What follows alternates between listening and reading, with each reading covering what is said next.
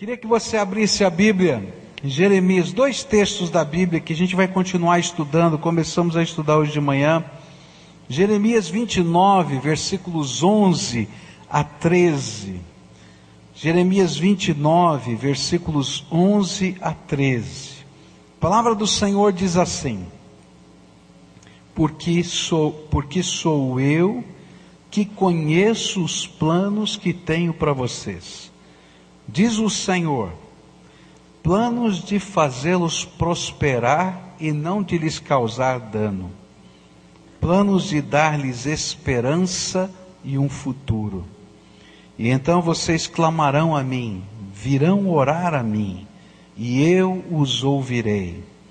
Vocês me procurarão e me acharão quando me procurarem de todo o coração. Por que, que a gente faz uma campanha de oração? Porque Deus tem planos para abençoar.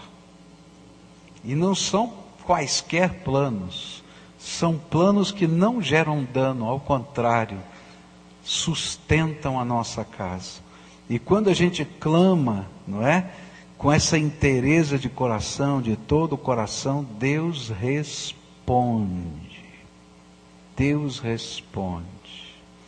Alguns anos atrás, é, uma mãe que já não vive mais aqui em Curitiba, essa família toda passou por uma experiência tremenda com o Senhor. Hoje eles moram em Brasília.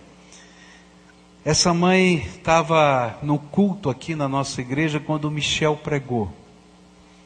Michel pregou e ela ficou emocionada. Na época era uma das primeiras vezes que Michel estava pregando aqui no culto.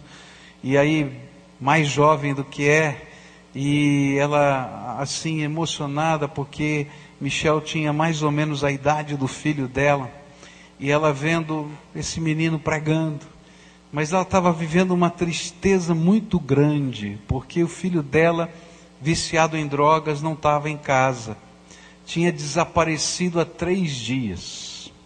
E quem já lidou com viciado sabe que quando Uh, isso acontece, esses meninos estão jogados pelo meio da rua, estão no meio da sarjeta, estão no meio de uma favela, numa boca de fumo, eles perdem a noção do tempo, de limpeza, de comida, eles só ficam se drogando. Três dias.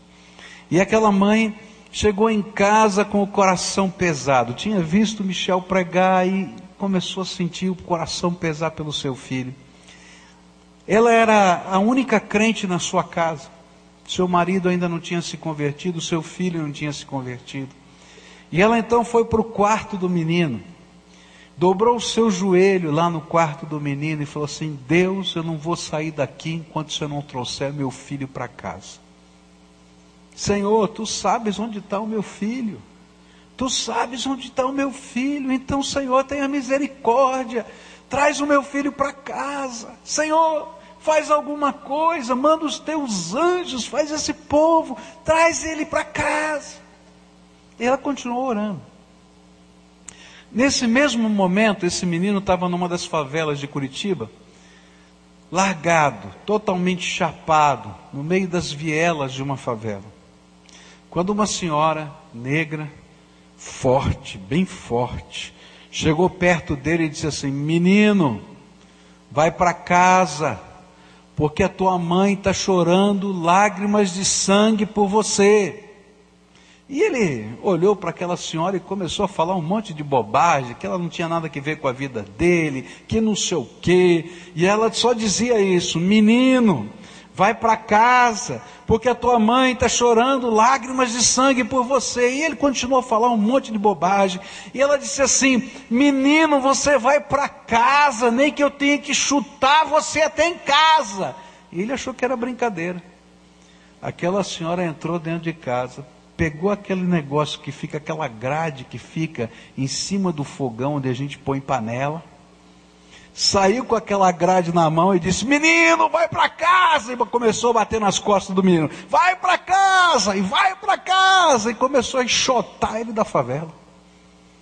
E ele foi para casa. Quando ele chega em casa, entra no seu quarto, ele vê a sua mãe de joelhos, orando. Nós ouvimos esse testemunho aqui. Essa senhora falou isso para a gente aqui. E aquele menino viu a mãe orando: Senhor, traz o meu filho de qualquer jeito. E aí ele ficou espantado com a maneira de Deus agir. E disse: Mãe, a senhora não sabe o que aconteceu. E contou a história, e tirou a camisa e mostrou as marcas da grade nas costas. E aquela mãe chorava abraçada no filho, e o filho abraçado nela. Meses depois eu pude batizar aquele menino, está livre das drogas até hoje. Pude batizar o marido que está livre, que foi abençoado de uma maneira tremenda. O que a Bíblia está dizendo para a gente, queridos, é que quando você leva pessoas amadas diante do Senhor e luta por elas em oração, Deus move o céu e a terra para fazer algo bom na vida dessa gente. Segundo texto que eu queria que você acompanhasse a leitura, Gênesis capítulo 2, versículos 18 em diante. A Bíblia diz assim: Então o Senhor Deus declarou: Não é bom que o homem esteja só. Farei para ele alguém que o auxilie e lhe corresponda. E depois que formou da terra todos os animais do campo e todas as aves do céu, o Senhor Deus os trouxe ao homem para ver como este lhe chamaria. E o nome que o homem desse a cada ser vivo, esse seria o seu nome. E assim o homem deu nomes a todos os rebanhos domésticos, às aves do céu e a todos os animais selvagens. Todavia, não se encontrou para o homem alguém que o auxiliasse e lhe correspondesse. E então o Senhor Deus fez o homem cair em profundo sono. E enquanto este dormia, tirou-lhe uma das costelas e fechando o lugar com carne.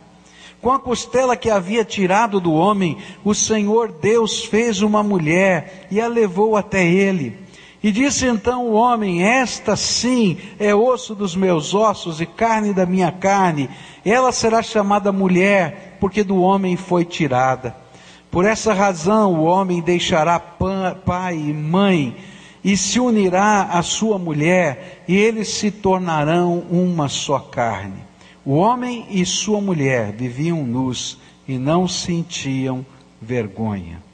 Nós começamos a estudar esses textos sob uma perspectiva de que família é uma bênção universal de Deus. É uma bênção daquelas que não têm condição. Eu falei hoje de manhã que há bênçãos na Bíblia que são condicionais. A palavra de Deus vai dizer: olha, Deus vai fazer isso se. E isso é muito claro na Bíblia. Eu vou dizer até, até mais: a maioria das bênçãos na Bíblia são condicionais. Eu tenho que desejar essa bênção, eu tenho que participar do processo da bênção. Mas há algumas bênçãos que Deus derrama, que Deus derrama porque Ele ama a gente. E Ele derrama porque Ele sabe que não existe vida sem essas bênçãos que Ele derrama. Jesus disse que o sol nasce para justos e injustos. Deus tem algumas bênçãos que faz parte da história e da natureza. E o que a Bíblia está ensinando é que família é uma dessas bênçãos que Deus está derramando sobre nós. Por quê? Porque não há vida, não há valor, não há sentido de amor, não há uma percepção da bondade de Deus se a gente não entender o contexto da família e se a gente não for abrigado na família. Então Deus abençoou todo ser humano. E a gente começou a estudar esse, esse texto falando sobre quão importante é a família como uma bênção de Deus. E por isso que Satanás luta contra a família. Porque Satanás detesta detesta qualquer bênção que Deus possa derramar sobre você. Ele luta contra as bênçãos que Deus quer derramar contra você, porque na verdade ele luta contra você. E nós aprendemos que Satanás luta contra a família porque a família é o laboratório prático do amor. é o lugar onde a gente aprende a ser amado e onde a gente aprende a amar. E eu comecei a olhar para o livro de Gênesis e mostrar como Deus, na sua sabedoria, trabalhou o coração de Adão para amar Eva. Como Deus, na sua sabedoria, colocou a sensação de necessidade de espera. Ele vai, vai vendo a criação e vai percebendo que não tem ninguém semelhante a Ele. Diz assim: Eu acho que tem alguma coisa errada. Deus esqueceu de mim. Olha só. E esse é um sentimento que está no coração de todo homem e toda mulher. Por isso que, na medida que a gente vai crescendo, a gente vai dizendo assim: Onde está a pessoa com quem eu vou dividir a minha vida? E vem uma ansiedade dentro de nós de encontrar uma pessoa que corresponda a gente. Isso vem lá do Gênesis. A gente deseja amar e ser amado. Mas é no contexto da família, porque Deus colocou dentro da mulher e dentro do homem a capacidade de se reproduzir, que a gente vai aprender a amar a nossa descendência. A gente vai aprender a cultivar esse carinho. Eu falei sobre maternidade hoje de manhã, que é uma coisa muito esquisita, porque às vezes a gente nem consegue acordar no meio da noite para nada. Pode tocar uma banda de música, mas o bebê faz hã? E levanta. Porque começa alguma coisa nova dentro da gente. Então, a família, em todos os seus relacionamentos e aspectos, é um laboratório de amor. Falei também hoje de manhã que a família não é perfeita. E é por isso que Gênesis, que é o livro que conta a revelação de Deus, que, que conta essa revelação de Deus através de famílias, ele vai contando a história de várias famílias e vai falando da revelação de Deus, vai mostrar as tragédias das famílias. Porque não existe na face da terra família perfeita. Apesar de ser o laboratório do amor, é o lugar em que as maiores dores acontecem. Enquanto o problema está fora de casa, a gente chega em casa e tem um abrigo. Agora, quando o problema está dentro de casa, onde a gente vai, a gente se sente desabrigado. Não é verdade? Aquilo vai dentro da gente. E não importa a idade. Você vai falar com uma criancinha, vai falar com o orientador da escola, ele vai perguntar assim, a criancinha está meio, tá meio complicada, os seus estudos estão maus, ele não está não tá bem comportado. A primeira coisa que o orientador na escola pergunta, está tudo bem em casa? É verdade ou não é que eu estou falando? Porque a gente leva os problemas. Então a Bíblia vai dizer que não existe família perfeita. E por isso o laboratório do amor começa, e a gente terminou o culto da manhã assim, quando eu creio que sou eu o primeiro que precisa mudar. E nós terminamos o culto levantando um clamor: Senhor, abre, antes de abrir os olhos do meu marido, da minha esposa, do meu filho, abre os meus olhos. E começa algo novo em mim. Para que eu, amando, possa fazer diferença na vida do outro. Mas agora eu queria falar sobre outros valores da família, nessa bênção sobrenatural, que é a família. A família não é só o laboratório do amor, a família também é e foi instituída por Deus para ser a forja do caráter. Família é forja do caráter. Queridos, o caráter de um ser humano não nasce pronto. Eu tenho algumas tendências, eu tenho algumas características que vêm fazem parte do meu ser, que vem do meu DNA.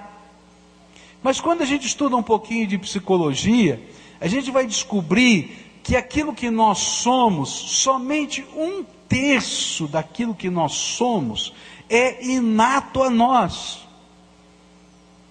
São características que têm a ver com os nossos genes. Dois terços daquilo que nós somos é forjado. E mesmo esse um terço, que são características mais preponderantes nossas, podem ser domados. Por exemplo, meu irmão, ele, quando era pequenininho, o Dudu, ele usava uma botinha ortopédica. Que raiva que eu tinha da botinha ortopédica dele. Porque ele era o pequenininho, durante um tempo ele foi o caçulinha, e tinha um temperamento ruim a beça. Teimoso que nem uma porta. E quando você começava a insistir demais, ele não tinha dúvida. Ele olhava para você, esticava a perninha e com toda força lançava um chute na sua canela, daquele que você ficava pulando duas horas. Fazia parte do jeitão, molequinho, pequenininho, danadinho, dava uma chute, mas que chute doído. Mas mesmo assim, apesar desse temperamento, à medida que ele foi crescendo e foi passando pela educação dentro da família, não chutou mais ninguém. E hoje ele é um doce de pessoa. Estou falando sério, porque até aquelas coisas que são inatas, elas podem ser forjadas, trabalhadas. Por isso Deus preparou a família para forjar o nosso caráter. E eu não estou falando só de criança pequena, a convivência da família forja o nosso caráter em todos os momentos da vida, porque em cada etapa da vida vão existir circunstâncias novas, problemas no, novos, situações em que eu vou ter que aprender a viver naquele contexto. E não importa se o meu jeito é esse ou aquele, porque se o meu jeito não funciona, eu vou ter que aprender a viver de jeito diferente. E então Deus usa a família para ser a forja do caráter. Na família, a gente se atrita. Eu não conheço nenhuma família que não tenha nenhum atrito. Você conhece alguma família que irmão não briga? É? Eu já contei aqui que eu brigava muito com a minha irmã, né? E aí um dia meu pai botou a gente de castigo e disse assim: você está proibido de falar com ela e ela está proibida de falar com você. Vai ficar sentado aqui na escadeira e você aqui, um do lado do outro. Aí o papai saiu, um ficava fazendo careta para o outro. Não podia falar. E um começava a dar risada para o outro. E um começava a brincar com o outro. E de repente a gente estava conversando baixinho, o papai não ouvia. Por quê? Porque apesar dos atritos, nós somos família. E Deus usa até os pequenos atritos. Eu não estou falando de espancamento, nada disso, não. Estou falando dos pequenos atritos para forjar o nosso caráter. Porque não tem como afiar uma faca se eu não raspá-la na pedra, de tal maneira que ela possa estar com o fio pronto para cortar. E na vida é assim, queridos, é lá dentro de casa que Deus vai forjando a têmpera da gente, vai nos tornando mais fortes ou mais sensíveis, conforme as necessidades, vai nos ensinando a ver e a ouvir aquilo que a gente não conseguia perceber, vai nos abrindo a visão para consertar algumas coisas no nosso dia a dia. Não dá para viver dentro da família e ser egoísta, vai matar a família.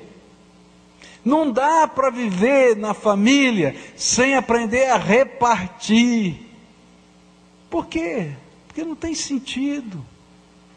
E aí Deus vai usando esse lugar, essa convivência, para forjar o nosso caráter. Deus pode usar outros lugares para forjar o nosso caráter mas nenhum deles é tão importante tão forte como a nossa casa. Eu costumo dizer que quando a família perde a visão de que ela existe para forjar o caráter, a gente está entregando os nossos queridos para a sociedade forjar o caráter. Só que quando a sociedade forja o caráter, é muito doído. porque ela não tem amor para temperar essa forja. E aí, a forja do caráter vai acontecer no cacetete da polícia, a forja do caráter vai acontecer com pessoas amigas que funcionam quase como uma gangue e criam um código social que, se você não viver aquele código social, eles te matam. Ou você vai para o mercado de trabalho sem ter uma forja de caráter e não consegue sobreviver no mercado de caráter não consegue no mercado de trabalho por causa do seu caráter. E aí você vai aprender lá longe na vida, mas depois de ter se arrebentado e se quebrado. Queridos, Deus abençoou o mundo quando colocou uma família. E é por isso que Satanás luta contra a família para ela deixar de ser a forja do caráter. Para que a gente não ensine os nossos queridos o valor da verdade e não da mentira o valor da honestidade e não da trapaça ou do roubo. Ah, para que a gente eh, possa ensinar o valor do trabalho e não da preguiça. Queridos, trabalho é bênção de Deus, pelo amor de Deus, entendam isso. Trabalho é bênção de Deus. Ter tarefa em casa é bênção de Deus. Começar a trabalhar para ganhar dinheiro é bênção de Deus. E às vezes a gente fica imaginando que a gente está abençoando os nossos queridos, poupando-os de todo o trabalho. Que desgraça é isso na sociedade. Por quê? Porque as famílias em todo o tempo da história aprenderam a se ajudar mutuamente. E trabalho no contexto de família era passar valor passar vida, passar entendimento daquilo que podia ser soluções de problemas, e a gente aprendia na prática isso, vendo, participando. Agora, se Satanás quer destruir a forja do caráter, ele vai tirar o trabalho do contexto das nossas vidas. E queridos, isso é importante, como isso é importante na vida da gente. A gente vai aprender dentro da família o valor da ajuda, do servir desinteressadamente. E se a gente não aprende esse valor em casa, a gente vai ser egoísta e vai sofrer. A gente vai aprender a cuidar do irmão. Ai, como eu tinha raiva disso. Meu pai dizia assim: Você é o irmão mais velho, cuide dos seus irmãos. Dizia, Cara chato, tem que cuidar do meu irmão, cuidar da minha irmã. E ainda mais este que chuta a canela da gente, quando a gente vai falar com ele. Pai não sabe o que está fazendo, mas olha, quanto valor isso teve para a gente aprender a cuidar uns dos outros a vida toda. A vida toda. E quando um está precisando, o outro corre, atravessa o que for preciso atravessar para abençoar o outro, porque nós somos família. Agora, esse é um senso que está se perdendo. Cada um que se vire, eu não estou nem aí com isso. Onde é que a gente aprende isso? Não vai aprender na escola, não vai aprender na igreja, vai aprender em casa. Se esse valor não faz parte da sua família, um ajudar o outro, um abençoar o outro, vocês vão ter muitos problemas. Porque não dá para viver família sem a gente aprender a amar a ponto de ajudar um ao outro e nem sempre o que é mais agradável. Às vezes essa ajuda vai passar por aquilo que não é agradável, mas faz parte desse contexto. O que a Bíblia está me ensinando é que eu preciso deixar Deus forjar o meu caráter da maneira mais amorosa e delicada que existe, através do toque da minha família. Deus também tem outros meios de forjar o nosso caráter, mas é doído demais. E Deus quer fazer de todos nós gente boa, gente que entenda o que é amar, mas que tenha valor e princípio. E é por isso que a gente não pode parar de lutar. A gente não pode parar de tentar crescer Porque Deus está usando pessoas que você ama para ajudar você a formar o seu caráter. Então para de lutar como se isso fosse uma maldição na tua vida. Tem gente que está olhando para o pai, está olhando para a mãe, está olhando para o marido, está olhando para a esposa, e não está entendendo que Deus está usando pessoas que amam você para ajudar a, nesse esfregar, a forjar o seu caráter, e não importa a idade que você tem. Há alguma coisa de Deus que está sendo trabalhada na tua vida. E é interessante como essas coisas vão acontecendo, né? De vez em quando lá em casa, a minha mulher dá uns toques. É interessante isso. E outras vezes eu dou os toques para ela também, né? Então é muito comum ela dizer assim para mim: Olha, eu falei hoje de manhã que eu tenho um defeito, que eu sou muito focado, e quando eu estou focado eu não estou nem escutando o que está acontecendo ao lado. E ela diz assim: Olha, teu filho veio aqui hoje e você não ouviu o que ele falou. Tua filha esteve aqui e você não ouviu o que ela falou. Queridos, isso não é para me deixar irritado, é para forjar o meu caráter, que naquela hora o mais importante é a pessoa, e não o que eu tenho na cabeça ou o que eu estou fazendo. Mas outros momentos sou eu que forjo o caráter. Vai ter problema quando eu chegar em casa hoje. É? Outro dia, ela chegou para mim assim e disse assim: Você viu o que a Kelly falou para mim? Eu falei: Não. Ele falou que eu estou dando muito palpite sobre o Nicolas.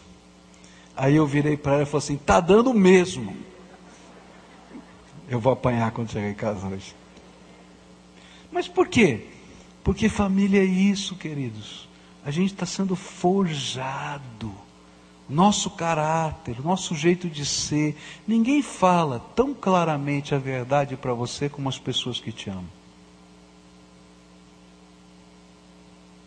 E falam para o nosso bem. E então, pare de lutar contra Deus quando Deus está usando alguém que ama você para forjar o seu caráter. Quando o papai, tem aqui alguns adolescentes e, e jovens aqui, quando o papai coloca limites, é porque Deus está forjando o seu caráter. Quando existem tarefas dentro da nossa casa, é porque Deus está forjando o nosso caráter. E se a gente não entender isso, queridos, a gente vai sofrer. Mas a Bíblia diz que nós, a, a família não é apenas o laboratório do amor e a forja do caráter, mas é a essência da realização humana. Família é realização da nossa vida. Deus nos chamou para viver uma plenitude. E é vontade de Deus que cada pessoa na face da terra possa ser feliz e realizada. E Ele tem nos dado a condição para isto acontecer, na medida em que nos inseriu dentro da família. Pois a verdadeira realização humana não está nos atos que praticamos, mas nos relacionamentos que nós desenvolvemos. Querido, você pode ter uma parede de diplomas. E você vai descobrir que os diplomas são só papel. Talvez alguns até abram a porta para você exercer uma profissão, mas continuam sendo só papel. Não trazem felicidade.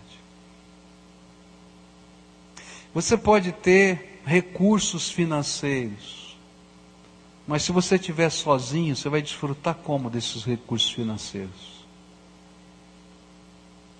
Às vezes eu faço algumas viagens é, a trabalho, para pregar em alguns lugares, eu vou sozinho. E algumas vezes a gente vai em algumas viagens até internacionais, em lugares muito especiais, mas você está sozinho. Quem já viajou e ficou sozinho no quarto do hotel de noite, vai entender o que eu estou falando.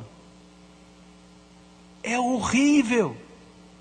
Se a viagem é curta, dois, três dias, você suporta. Agora, se for uma viagem longa, de algumas semanas, você entra em parafuso. Porque você pode estar no maior, melhor lugar do mundo, mas não está legal, está faltando a pessoa que a gente ama ou as pessoas que a gente ama. Dá um negócio dentro da gente. Não é verdade o que eu estou falando? Quem viaja aqui, levanta a mão. É verdade o que eu estou falando? Chegou de noite, sozinho no quarto, depois você jantou. Primeiro que jantar sozinho é horrível. Para italiano, então, é a pior coisa que existe. Porque é lá na mesa que a gente conversa tudo. Né? E aí a gente vai e fica sozinho. Que coisa horrível. Aí, se você é uma pessoa focada, que nem eu, vai trabalhar até duas horas da manhã. Vai andar com tudo que pode e tal, etc., para terminar logo. Mas não adianta, tem passagem comprada para voltar no dia certo. Não adianta nem trabalhar. Está entendendo? Você já foi num cinema sozinho?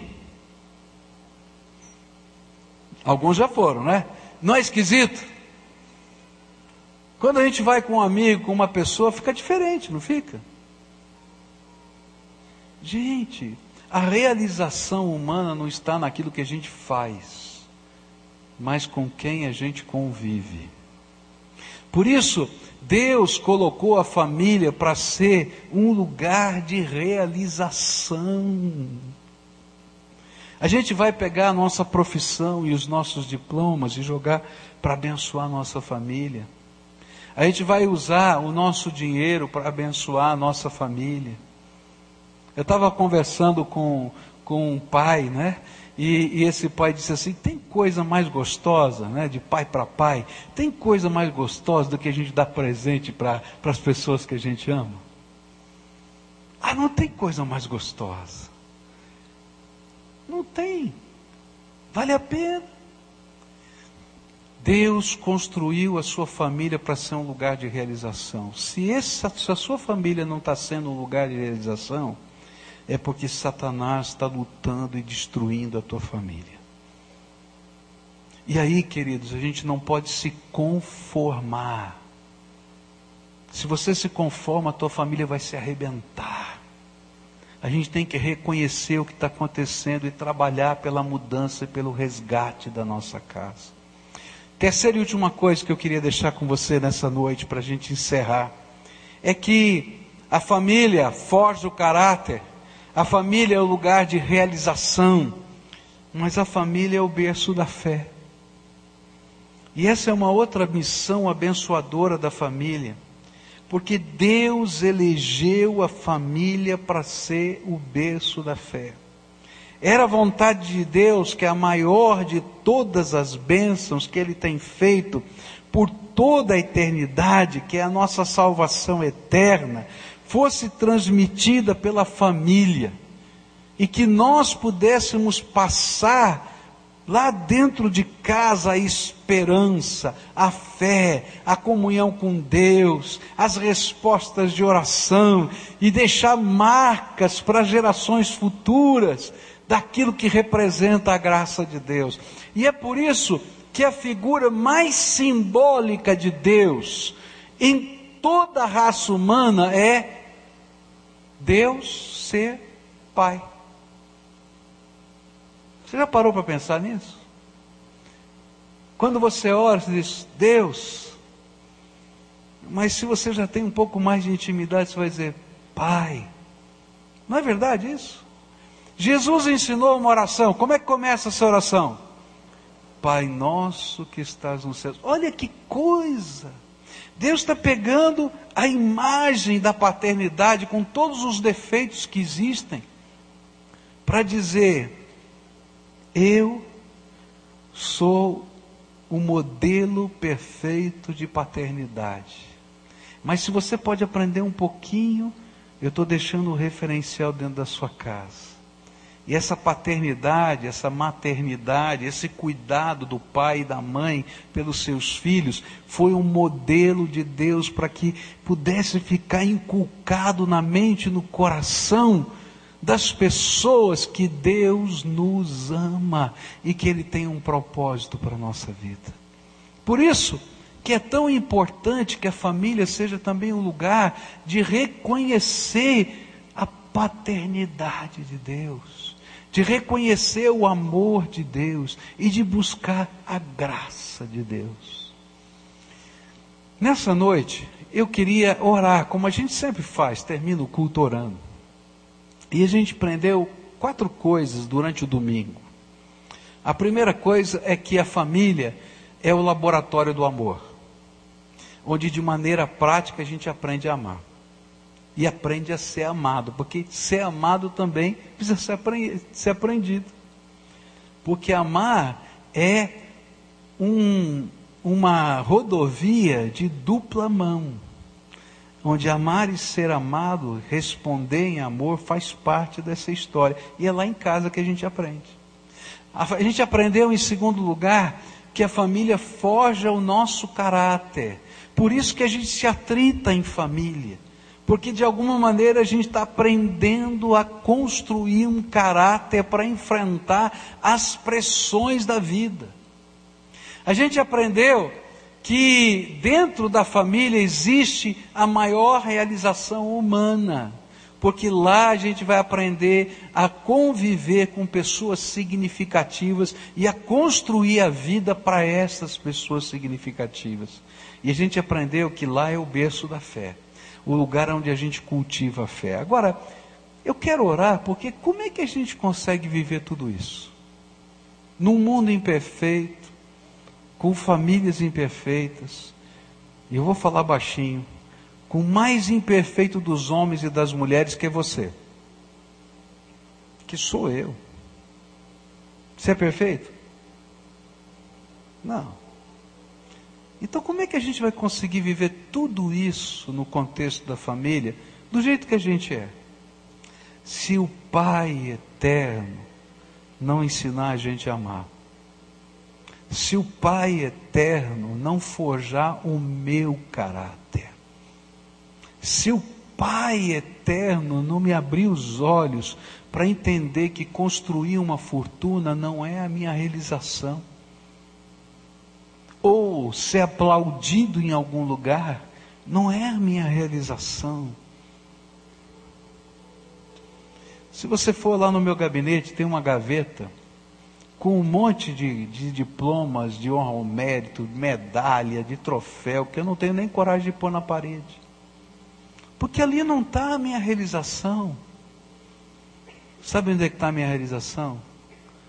Quando a graça de Deus me acompanha, eu posso entrar na minha casa. Quando, apesar de todas as lutas e enfermidades, a gente pode abraçar a pessoa que a gente ama. E bater papo, e conversar. E lembrar as histórias. Quando a gente senta no chão para bater papo com os filhos e ouvir as histórias e se orgulhar do que Deus está fazendo na vida deles. Quando, de alguma maneira, o pouco que a gente tem, a gente pode até dar um presente e sorrir junto, porque esse presente é importante para outra pessoa. Para que, que você tem dinheiro? Se não é para construir momentos que sejam significativos na vida da gente? É claro, eu preciso de dinheiro para comer, para me vestir, eu tenho que ser precavido, eu sei de tudo isso, eu também sou. Mas tem alguns momentos que a gente diz: sabe uma coisa? Vamos viajar em família. E a gente curte aquilo, não é? Eu preciso de Deus na minha casa. Eu preciso de Jesus no meu lar. Eu preciso que Ele molde o meu caráter. Ele, eu preciso que os ataques do diabo que vêm contra a nossa casa sejam vencidos não pela minha inteligência, porque eu não vou vencer um ataque espiritual sem o poder da graça de Deus. E aí a gente tem que cultivar algumas coisas que são importantes para a família. A gente tem que aprender a orar junto. A gente tem que aprender, e se você se converteu tarde, os seus filhos não aprenderam a orar com você. E se você quiser orar toda hora com eles, eles não vão entender, vão achar você maluco.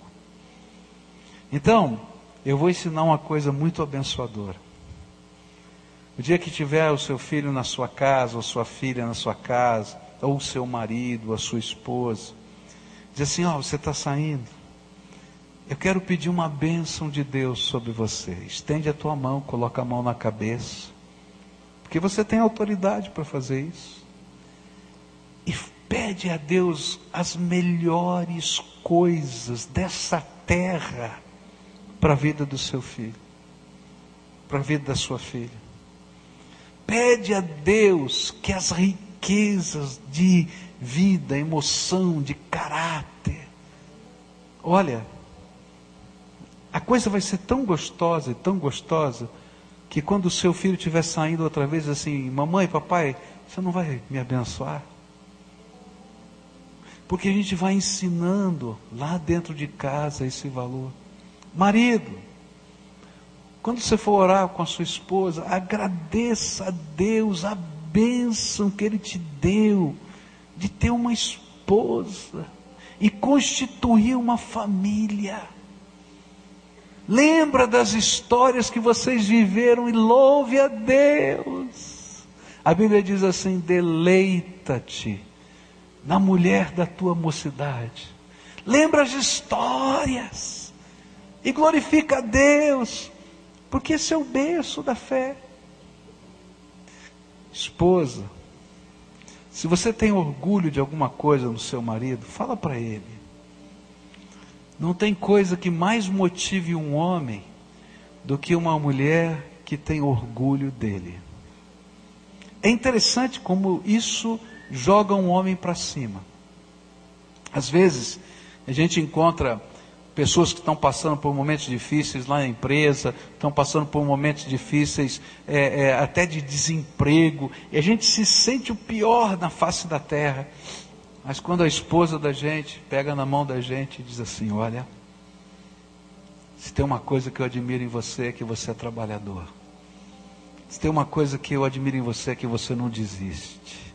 Se tem uma coisa que eu admiro em você é como você cuida da gente a gente levanta e diz: Bom, onde é que é a próxima briga?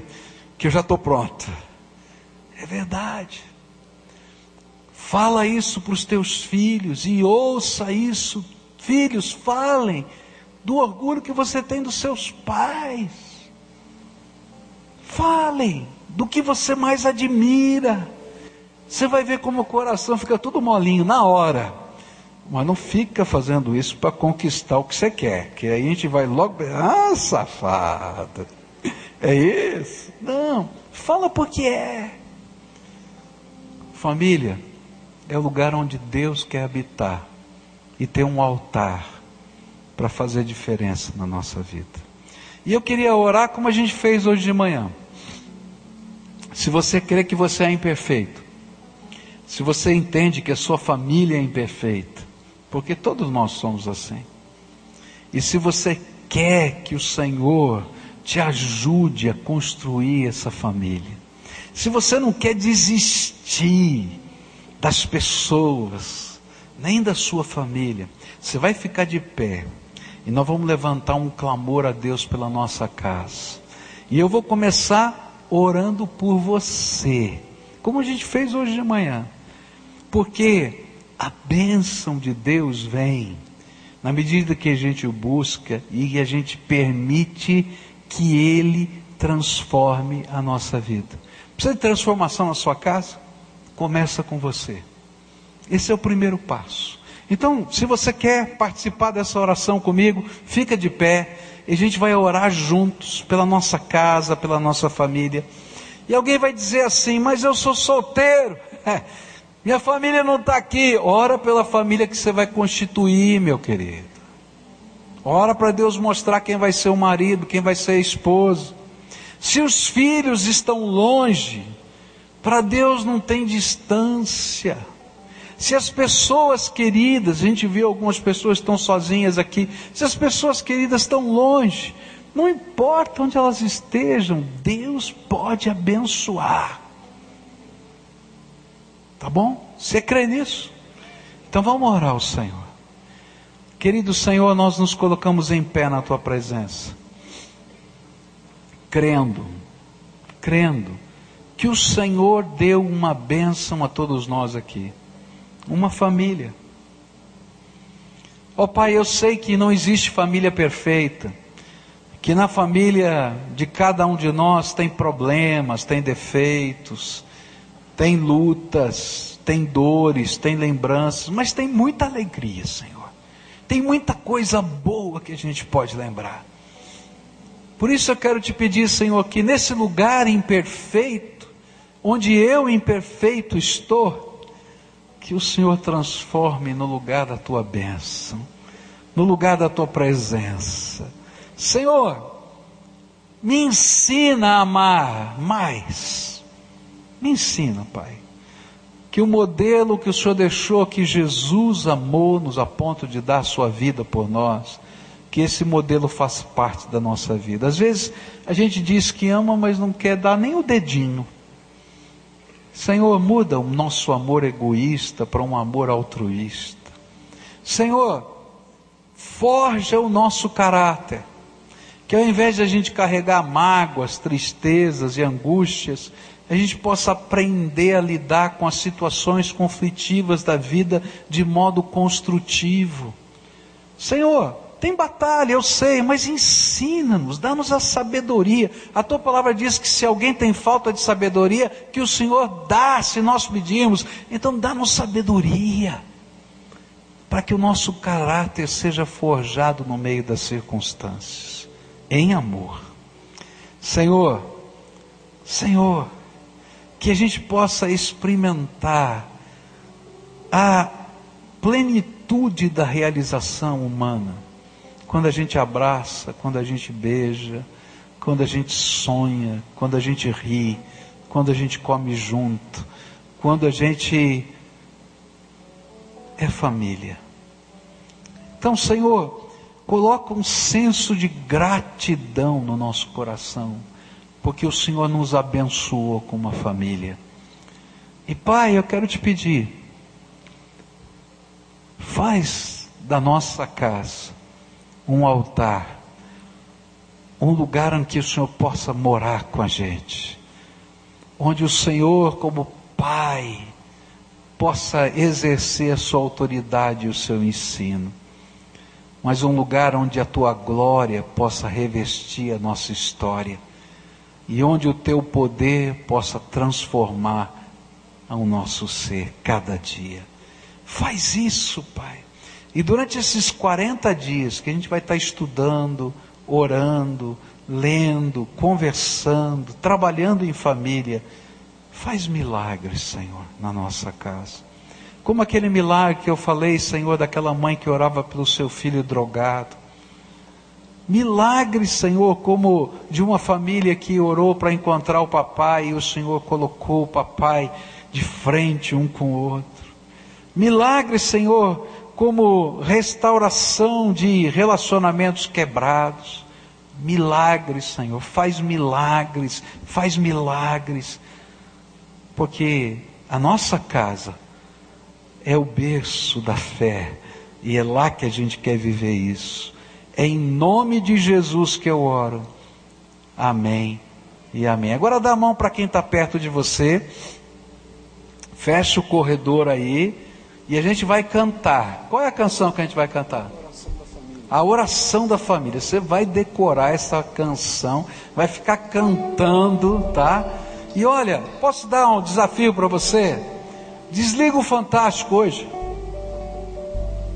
Pode ser? Quem sabe não seja dia da gente olhar um no olho do outro e falar as coisas boas que a gente conhece na vida do outro. Gasta alguns minutinhos para elogiar as pessoas que você ama, para abraçar, para beijar, para jogar conversa fora, porque são nesses momentos que Deus ministra na nossa vida. Eu estava lendo um livro muito interessante que 70% do que a gente tem na Bíblia a respeito de Jesus não vieram dos sermões de Jesus e nem dos ensinos mas do tempo que ele batia papo com os discípulos e as pessoas. E enquanto ele estava conversando, Deus estava ministrando no coração deles a ponto deles lembrarem e escreverem nos evangelhos. Quando vocês estiverem abraçando, beijando, conversando, sorrindo, Deus vai usar você para abençoar a tua casa. E 70% do que precisa acontecer vai acontecer nesse relacionamento de amor. Pode crer nisso, Deus vai usar. Às vezes a gente imagina que vai ser um sermão formal que vai fazer isso, não vai. Deus vai usar o teu amor, o teu carinho, a tua vida cheia do Espírito para fazer diferença. Creia nisso.